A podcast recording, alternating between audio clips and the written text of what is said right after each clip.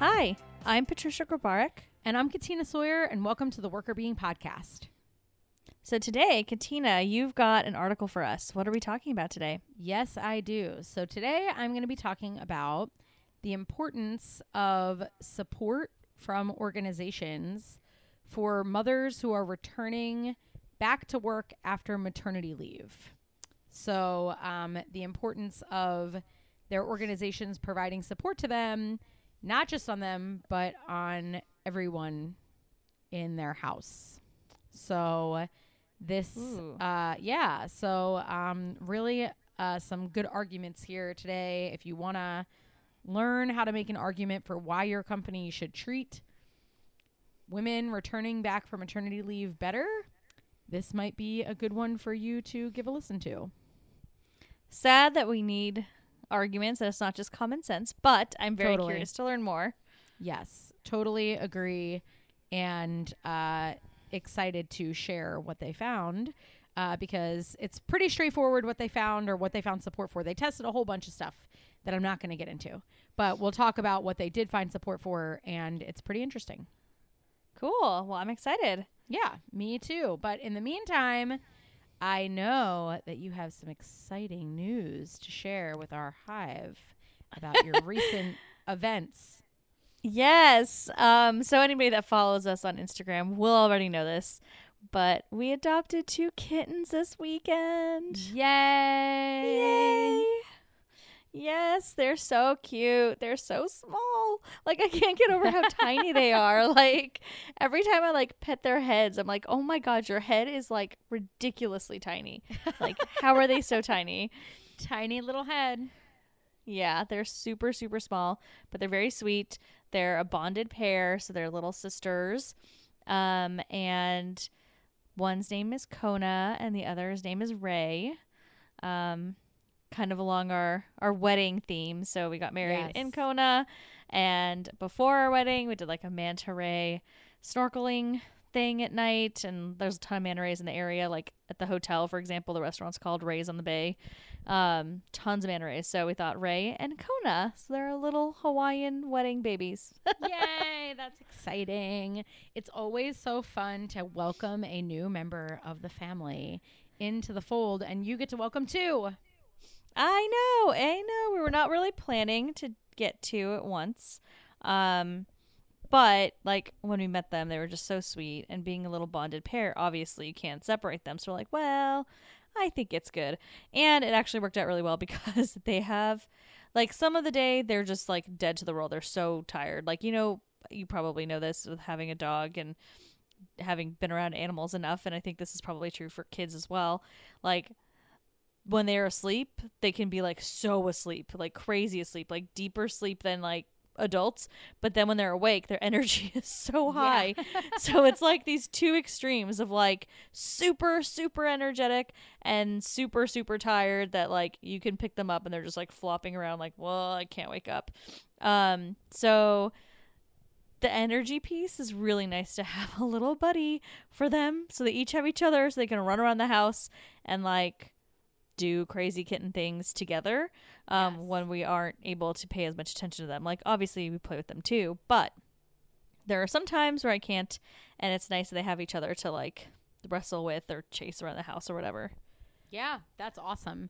Yeah, I mean, it's good that they can entertain themselves because, as you said, they have a lot of energy. So A at lot. least you don't feel bad when, like, you can't pay all your attention to them because you have other things to do. That they have a little activity to engage in with each other. Yes, I will say though that um, we're just starting to see their personalities, and Kona's like maybe the slightly smarter, um, or maybe more developed one is a better way to say it. Mm-hmm. She's a little. She seems a little bit older, and then Ray, but they're not the same age, same litter. But Ray's like kind of an innocent little idiot. I don't know. She's like very very sweet, but like she's oblivious to everything around her. So Kona is constantly hunting Ray, and it's so sad because every time, like I mean, it turns into them playing, but like Kona can like really focus in and be like, I'm gonna you know, follow her around the house and then pounce on her. And Right. Ray never has a clue that it's coming. It's like she's just so distracted by something else. I know. It's really, really funny, but it's also sad. I'm like, Ray has no chance here. She never, ever notices her. so sad. it's so silly. But yeah, they're they're funny ladies. So it's been very fun. Very, very fun. That is very exciting. That's awesome. Yeah. So what's going on with you? Um, that's a good question. Uh, I don't know. um, I was I was so enthralled by your kittens. I didn't. I forgot what I did for myself. Um, I we had friends visit this weekend. That was nice. And then I went to brunch with uh two of our friends that live in DC, uh, who are both IO psychologists. So you know them, Anne and Sharon. That was fun on Sunday. Um, and I've been taking this creative writing class that meets once a week. Oh, yeah. And so last week on Thursday was the last class, and then um, the instructor for it does like a one uh, one hour follow up with each person in the class individually. And so Ooh, my follow up nice. was on Sunday. Yeah. Um, and she recommended some interesting stuff to me uh, to keep kind of creative juices flowing. Um, speaking of like, I mean, well, we're always speaking of wellness. So, but uh, because our, we're rooted around wellness, this might be of interest. But um, she recommended uh, two things to me. One is a book about um, taming the inner critic, uh, kind of not convincing yourself that you are not something or that you shouldn't be delving into something because that's not your expertise or your foray. Um, so, like for example, like thinking about one of our goals that we set to uh, write a book that sh- she might say or people might say like well i'm not a book author so the whole time you're writing it you could be thinking like but i'm not that person. That's not me. I have training in this. I don't have training on how to write a book let's say. Um, it helps you to kind of get out of your own head and say like if i'm doing it and i'm happy with it then i am it. So like Hmm. i can do it because i am doing it and because i'm happy doing it and because i'm producing something uh, means that I, even if I'm a work in progress, I am that thing. So she gave me that to, uh, as kind of a resource because I guess that's a common problem that a lot of people have in the creative process that they get too in their head. And I know that both of us are very like rational, uh, logical thinkers. And so that can be, I think, because my background is in science, that's a, that's a um i guess something that she sees people running into a lot that are very like logically minded is that they'll like logic themselves out of trying something new because they think like they need to stay in a lane Oh, I could totally see that though. It's really interesting that she called that out because I can see us from time to time falling into those types of traps. yeah Um, you know, like where it's like, okay, well, I mean, like there's something to be said about expertise in like a content area, sure but then there's something to be said about like what you're saying. If you're going into a new venture, you're not going to be perfect at it first of Right. all, and that's okay. But that doesn't mean you can't be that thing or you won't be that thing. Um, and just continually telling yourself that you aren't that is obviously going to negate any of the positive potential that you have that to achieve those things or to build and become that thing. Um, and it kind of ties into, you know, we talked about psychological capital on this podcast before, and I feel like Yeah. it ties into some of those things there around like hope and self efficacy and um, optimism, stuff like that, that uh, we could probably all use a Yeah. bit more of. Yeah. Yeah. Yeah. I thought that that was really interesting. Um, and she works a lot with artists as well as writers. And so um, she was saying a lot of people like want to make art, but they didn't go to art school. Um, and so they think like just because they didn't get trained in making art, they can't ever, as soon as they sit down to make something, they're like, well, I can't make this, right? But like maybe you could make something cool or even just making something you enjoy, right? Uh, Mhm. You don't have to be like, check off 800 boxes to just sit down and paint something, right? Like, so I I thought that was a useful thought exercise. And then she also gave me um, this journal that someone she knows wrote, which isn't out for another week, but I'm gonna get it when it comes out. But basically, it's like um, every day, eight minutes of creative brain ac- exercises that are Hmm. just like prompts that you respond to. That if you do it every night before you go to bed, or every morning you get up, or during your lunch break, or whenever you have eight minutes, um, you're it's supposed to just like keep your creativity flowing in a way that it might not otherwise if you didn't try to like flex that muscle more frequently. Oh, that's really cool. You'll have to tell me how you like it and Yeah. if I should buy it too. yeah, it looks like it's going to be cool. So I um so anyway, that was kind of nice and we don't usually have time to you know set aside to take like a full course on something. So I thought that was a nice a nice thing and a good way of wrapping it up. So I feel like that was a good highlight for the week and kind of got me started on a good foot yesterday for my Monday. nice. So now your creative juices are flowing. You're yes. translating your learnings and then you're going to continue to grow. So Yes. that's always good. And hey, if we're going back on the wellness train, we talk about recovery a ton. And Yes. this is you really going towards that mastery piece, right? Like Yeah. what are you mastering, learning, etc. to help you? And that's obviously going to be good for recovery. So look at you. Look at you. Yeah. Yep. Very, very true. Hitting on some stuff that we tell people to do. So I feel like that is always a good thing to practice what we preach and trying to do that more and more as well because it's hard for us too. So um so yeah. So that's basically it. And then now today I'm going to be talking about how, you know, this person provided me with support and now we're going to talk about how workplaces can provide support for people to serve their families and their working lives. Awesome. Yes. I'm excited to hear about it. So tell us a little bit more about, you know, who wrote it and all that good stuff. Yes. So this paper is called Mother's Reentry A Relative Contribution Perspective of Dual Earner Parents' Roles, Resources, and Outcomes. And it was published in the Academy Management Journal um, very recently. Uh, just came out. I believe it's a 2021 paper. Um, and uh, it's by Laura Little and Courtney Masterson. And uh, the paper basically takes a look at the importance of mothers being supported by their organizations when they're coming back from maternity leave.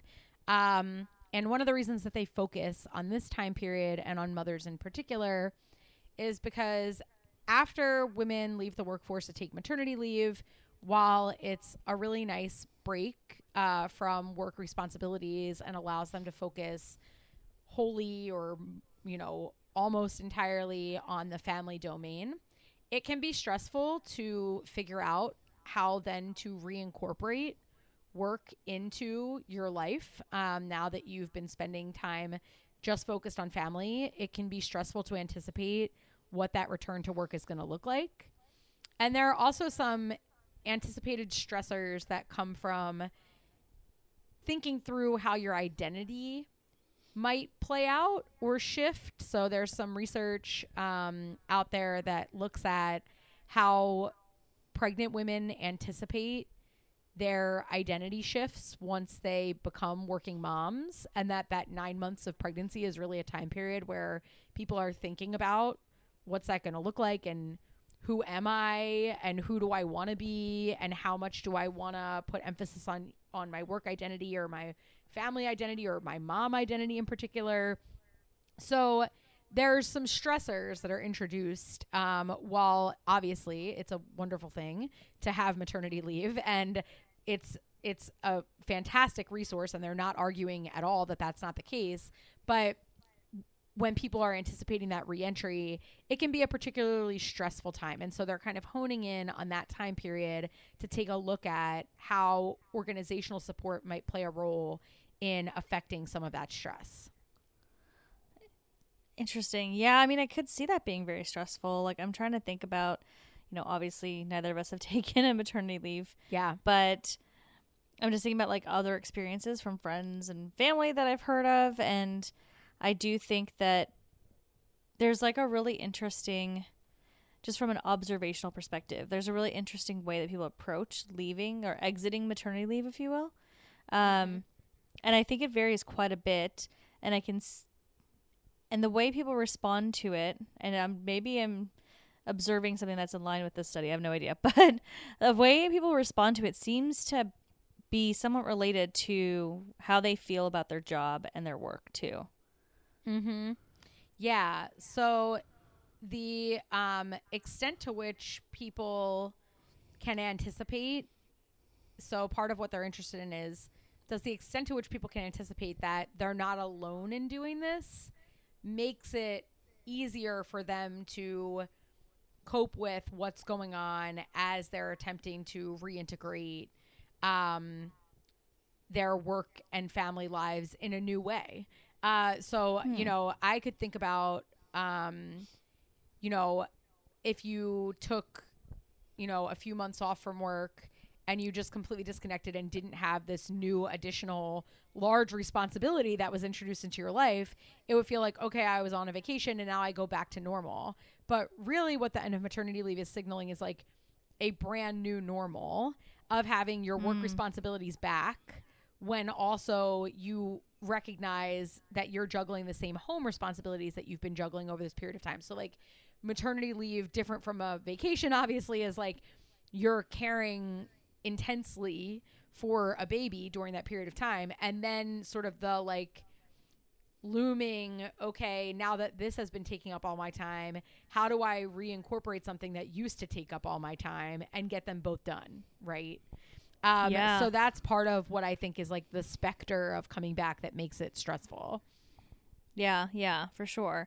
But to your point, if you feel like supported in that and other people have gone through it and you know you've got a system to help you, mm-hmm. it that seems like that would be less stressful than if you're just like my workplace is kind of crazy and maybe not the most um helpful or supportive and now I have to figure out how to do both these things, but I don't think either are going to be going well.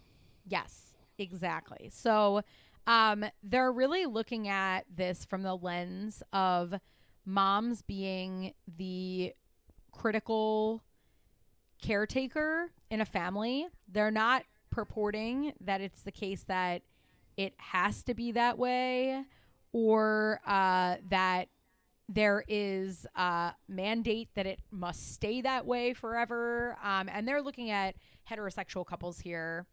Um, so they're not trying to say that this is necessarily a, you know, positive reality, but they're recognizing what is the reality that moms still tend to contribute more to childcare.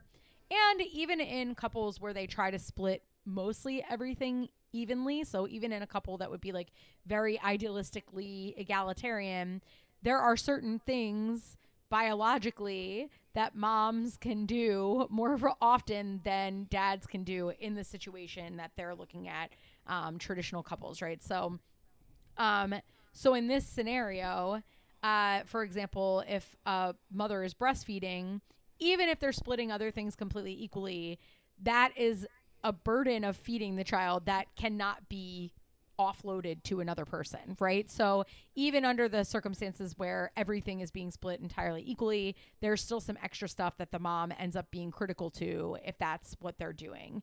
Um, so they're they're viewing the mom as a critical caretaker.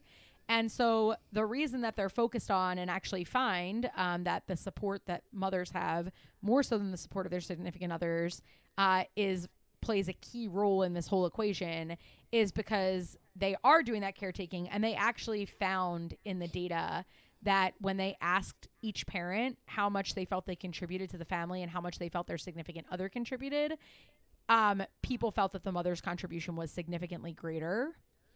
Um, and so they did actually document that in their data as well. But there's tons of data that suggests that that's the case from like an hours perspective also. Yeah, well, I one I appreciate the spouse has. I mean, I don't know if they're asking the spouse, but if the spouse yes. is being asked, then that's nice that they're at least acknowledging that, or the partner, yes. whoever it is. Yeah, they are. They are. Yep. So, um, okay, so we've got now this scenario where the mothers are caring for the children more. Now they're going back to work. So what what do they find like what was the study even? Like, how do they do it? Yeah. Yeah. So basically, what they did was they recruited women from uh, websites and social media groups geared towards pregnant women. And uh, over the course of several years, they gathered this data. So they didn't do the study all at once. They kind of gathered it in waves because I guess it was a little hard to recruit a large enough number of women who were pregnant and returning to work at this time period. But for everybody that was in the study, even if they were recruited at a different time, they followed the same cadence of filling out these surveys. So Okay. at time one, they filled out a survey that occurred the week before they were about to return from maternity leave. And they filled out a survey, and their partner filled out a survey of their perceived organizational support. Then, at time two, which was during the week that they returned to work, both they and their partner filled out a survey of home stress. And then a week after the mother returned to work, they filled out surveys of the extent to which they experienced family to work conflict and also the extent to which they felt like they were lashing out towards others or do, being like deviant or misbehaving at work, basically. Um, Oh. so I can talk through why they picked each of those links, but it was over uh, three time points that were separated by a week, but basically encompassed the period of time before, during, and after people were adjusting to initially adjusting to this reentry to work as moms were coming back. Okay. So it doesn't look like three or four months down the road. It's very proximal to that return. Exactly. Yes. Okay. Okay. Yes. Um, Interesting. so a little more information about the links. So we already talked about perceived organizational support, and perceived organizational support uh, is kind of a broad construct, but basically the idea is that individuals need to feel that they have the resources that they need to tackle challenges in the workplace. So they are not taking employees' needs into account. Uh, they're not checking in with them about what their career goals are. They're not helping provide resources to help employees get to their career goals. Um, they're not showing that they appreciate employees or that they care that they're present. Like, so they might Mm. act as if they don't really care one way or the other, if the employee works there or not. Um, Mhm. So it's sort of this idea of do I care about you as an employee? Do I ask questions and understand what your goals are? Do I provide you the resources to get to those goals? Those are the sorts of things that encompass organizational support. So that's sort of the main thing that we're interested in understanding if organizations do this, how does this impact this other stuff down the line? Okay. Yeah, that makes sense. So, and you know, correct me if I'm wrong, but I'm assuming obviously the more support you're able to provide, you would think the outcomes would get better. And I think a lot of the research previous to this study has supported that notion. So if you feel like you're supported by your company, there's a lot of positives around that. There's, you know, your increased job satisfaction, of course, but um, that often leads to improved performance and wellness and all the things we usually talk about. So it's actually a very important construct. And I don't think we haven't talked about it enough on the podcast as we're talking about it now. I'm like realizing that, you know, as you were talking through it, I was like, oh, like we don't talk about this that much. And it's, it is really important. It's not just, you know, we talk a lot about the leader and the manager, and that obviously is very important. But if your manager is perfect but the organization still has challenges and they're not they're not supportive overall you know the manager can't fix all those problems and make them go away and make you feel 100% supported. So i think it is really interesting that they're looking at this bigger picture than just the leader or just the team Yeah, definitely. And and I think it would have to do with whether or not the organization has systems in place that allow people to voice their career goals and set goals with their managers. And then also is the organization richer with resources that can be drawn on to ensure that people can meet their goals? And you know are there opportunities for people to pursue paths that are fulfilling? And do they have recognition programs and ways of making people feel a part of the organization? So that's why it will link to stress. So they're making the link in this article around support from the organization to stress specifically at home.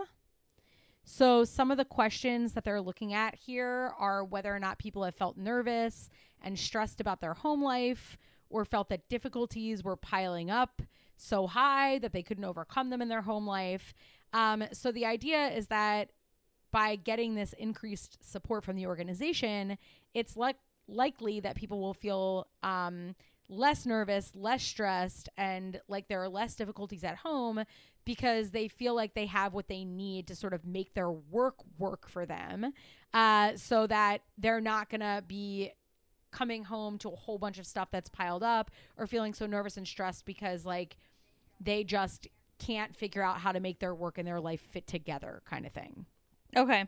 That makes sense. So, um, I was just thinking about like, so you're basically saying, sorry, I just need to backtrack. So you're basically saying that Yeah. the support will impact the stress that people are having. Yes. Yep. Yes, exactly. So, and specifically their stress at home. Yeah. So, um, they didn't measure their stress at work. They basically were looking at, okay, if I know I've got my work locked down and I can do things the way that I want to do them, and I feel like my company's giving me the resources that I need to get to my career goals. Like maybe one of my goals at this period of time is uh, to take a little bit of a breather and maybe step off a project or something like that, right? Like, or maybe I want to jump right back in because that will help me feel better about, uh, you know, being out for so long. Like, whatever it is, if you feel like the company is going to give you the resources you need to follow the path that you want to go down because they care about you as an employee, then when you're at home, you shouldn't feel as nervous and anxious about that domain because you're kind of ostensibly able to make your work life fit better with what you want overall. Yeah, that makes sense. So now I'm at home and I'm thinking about what's going on at home and I can focus on that and not have to stress about my work and will that will also help me stress less about what's going on at home because I can really focus on it. I can, you know, shift things around to fit the ideal scenario since my work is already moving in that direction. Yes, exactly. Cool. So now that you're less stressed, let's say if it works the way that they think it will, you should have less family to work conflict, which is the idea that your family interrupts your work, which we've talked about a lot on the podcast. So things about your family is interrupting your ability to perform your job related duties, or you have to put things off um, at work because of demands on your time at home. So the idea is that when your workplace provides you with support, it should decrease your stress at home. When you're less stressed at home, you should feel as if you're more able to tackle the things that are going on in your home domain, um, such that when you're at work, you can really focus on your work and feel like you've gotten done what you need to get done at home. Um, so the family work conflict should go down. And the one other outcome that they looked at here was interpersonal deviance, which happens when you're sort of depleted from stress. So saying hurtful things to people, or wasting time, for example, are examples of interpersonal deviance, gossiping about people, etc. So when you have less energy because you're depleted, you're more likely to do this kind of bad stuff at work. And so the idea is that if you have more resources because you're not as stressed, you're probably more likely to be friendly and to behave well in your workplace. I find this so fascinating because when you think about coming back from leave, the I mean I'm assuming that we're talking about this because there was some sort of finding around it, right? But I just can't imagine coming back from leave and, and then going straight into this deviant behavior. Um, I know. Well, but I'm sure it happens. well, you're right. You well, you're you're onto something here. uh because they measured all of these variables both from the perspective of the mother and their partner. Mhm. And so to just break down what happened because now we've laid out the model. So the partners organizational support didn't really do anything in this model. So whether or not they think their organization is supportive doesn't really matter Mhm. to anybody. Mhm. Okay, that's Um, weird. The mother, yeah, the mother's perceived organizational support matters a lot, both to the partner and to the mother. Hmm. So for the mother, their perceived organizational support at time one decreases their home stress while they're going through their transition. So during that week that they're getting adjusted back to work, their stress is lower if they have support. And then in the week following, they experience less family to work conflict. They perceive less family to work conflict.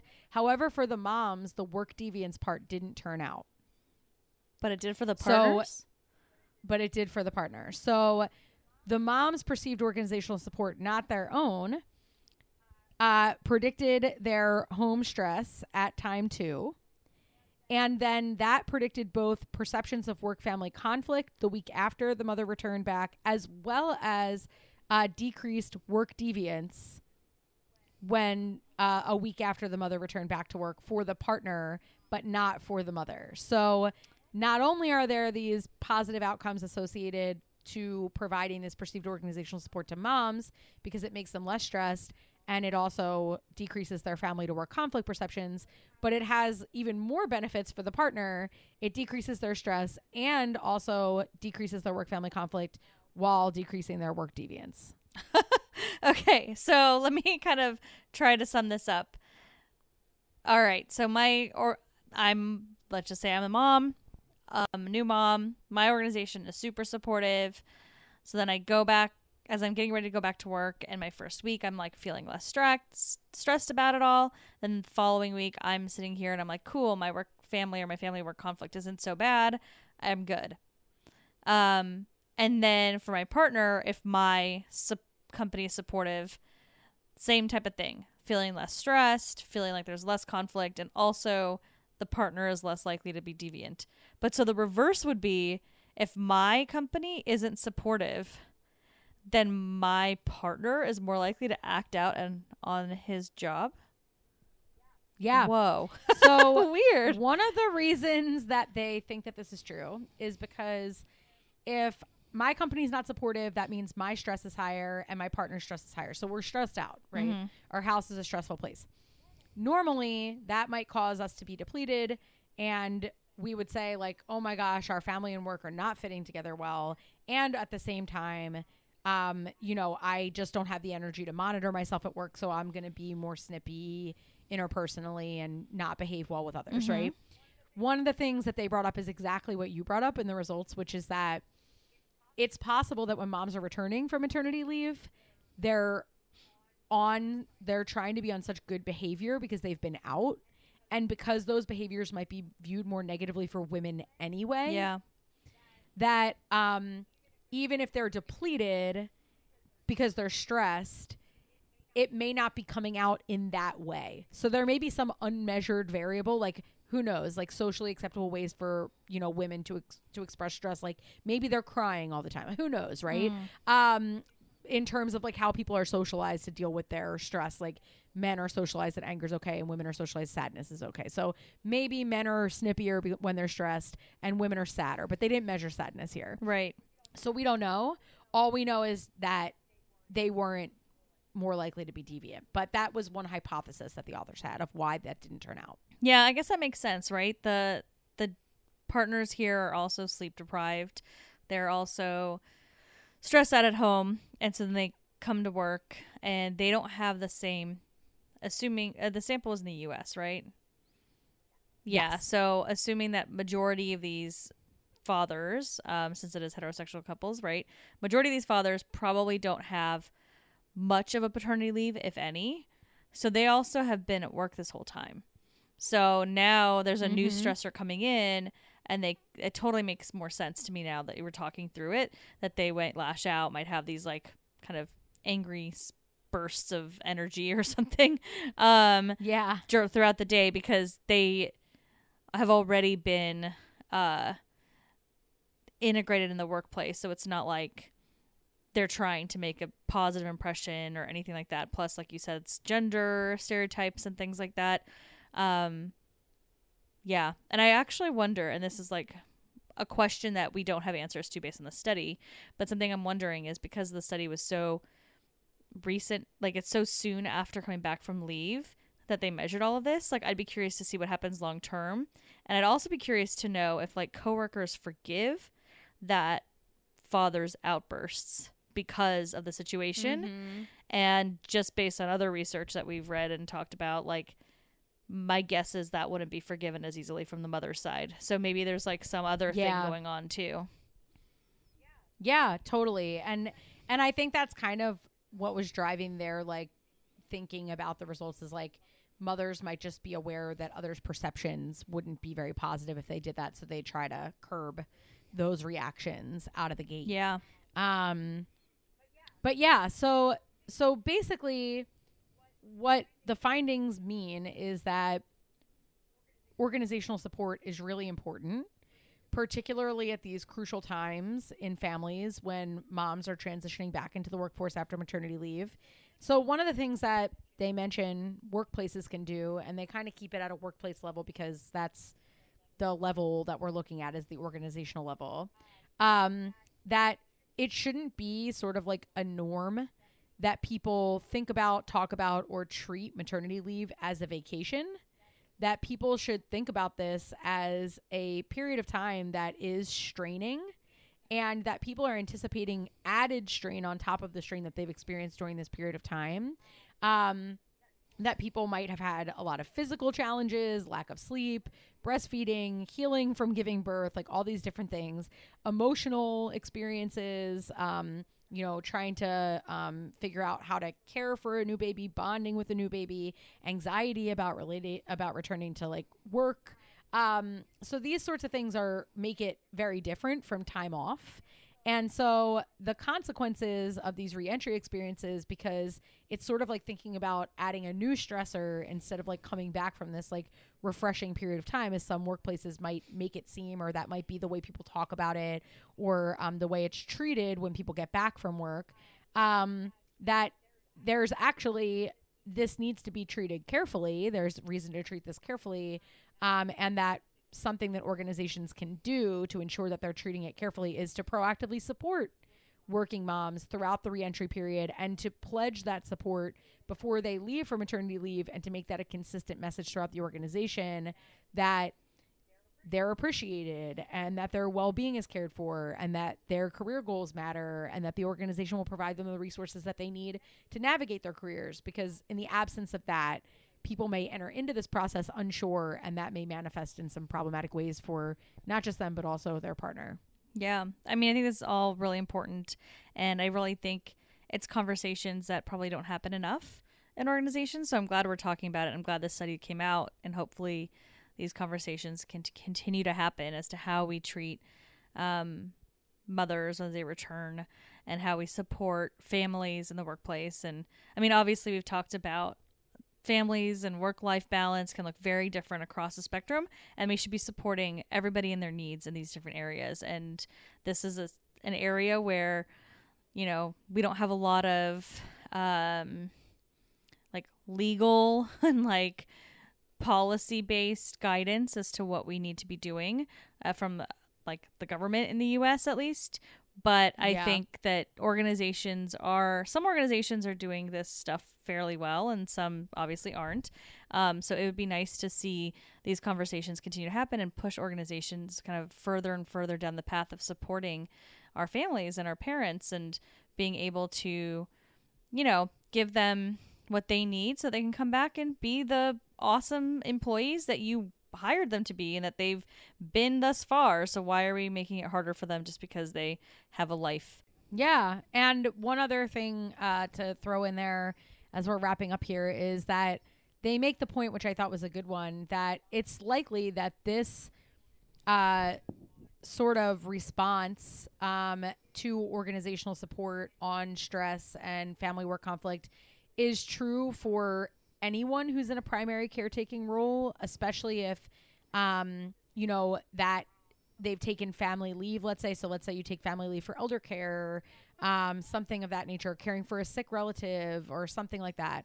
That when you're off from work, that companies should really be thinking about the fact that that caretaking is draining and that there may not be an endpoint associated with it. So you might take time off to care for somebody when they're really in critical need, but maybe those needs continue to, but to a lesser extent moving forward, but you're still caretaking um, for that person. So it's not just a story about moms, but also about people who are primarily responsible for someone's care and what it looks like for them when they're coming back after a leave where they've been caretaking and now they're going to reintegrate into the workforce. That this same uh, level of support or organizational support will probably serve the same role. So just thinking about this even more broadly is probably productive. Yeah, exactly. And, you know, they might be coming back and still taking on that caretaking role. So now they've got additional work, additional um, stressors outside of work that they need to be thinking about. So being supportive across the board is super important. And I will say that uh, while kitten, just on a light, silly note, kittens are nowhere near any of the caretaking things that we're talking about. But one literally just paused the recording for a second, and then I had to restart it. So needed, I just needed everyone to know that that happened because it's hilarious given the context and kitten caretaking and its impacts on recording continuity. Yeah, ap- apparently it's a thing. So, anyways, Yes. side note on the absurd little dramas that are happening with me, but more seriously, it is really critical for organizations to think about this caretaking piece broadly, right? Because I am sure that parents that are coming from leave that are not mothers will probably still experience some of this like you said other type of caretaking activities other family members etc um, especially as that care continues. And if that care doesn't continue if it's like elder care and it's not continuing then that's there's a grief component. So no matter what anyone coming back from a leave like this um, and all probably health related too everything that we're doing is we're bringing people back from these leaves that are important for their individual family lives their health etc if we don't help them integrate back in then they're going to be suffering more and then that leave was I mean, I'm not going to say not worth it because you probably have a baby now or in this specific study, but it may not be as good of a thing as it should be if we can't integrate those people Yeah. back in. Totally. Totally agreed. And uh, appreciate um, your insights on this as well. And if anyone has had a period of time where they have readjusted, um, we would love to hear from you in terms of what specifically your organization did to make that easier, if that was the case, because uh, the article didn't get super specific about that. So that would be kind of interesting to learn about moving forward. Yeah, agreed. I totally agree with that. Thank you so much for sharing this. This has been a really fun article. Well, fun is maybe not the right word, but an interesting article Yeah. with a little twist Yeah, of this totally. deviance that's super interesting. Yes. Yes. Totally. Yeah, love it. So thank you for sharing. Um, thank you to all of our listeners. If you have any questions, comments, thoughts, feedback, you can always reach out to us. You can email us at contact at workrbeeing.com. You can find us on our website, workrbeeing.com, and also social media. We're on Instagram, LinkedIn, Facebook, and Twitter at workrbeeing. Love to hear from you. And if this is an important article to you, please subscribe, share our podcast with others, um, and we hope to connect with you all soon. Thanks for listening. The Workr Beeing podcast is hosted by us, Patricia Grabarek, And Katina Sawyer, and produced by Allie Johnson.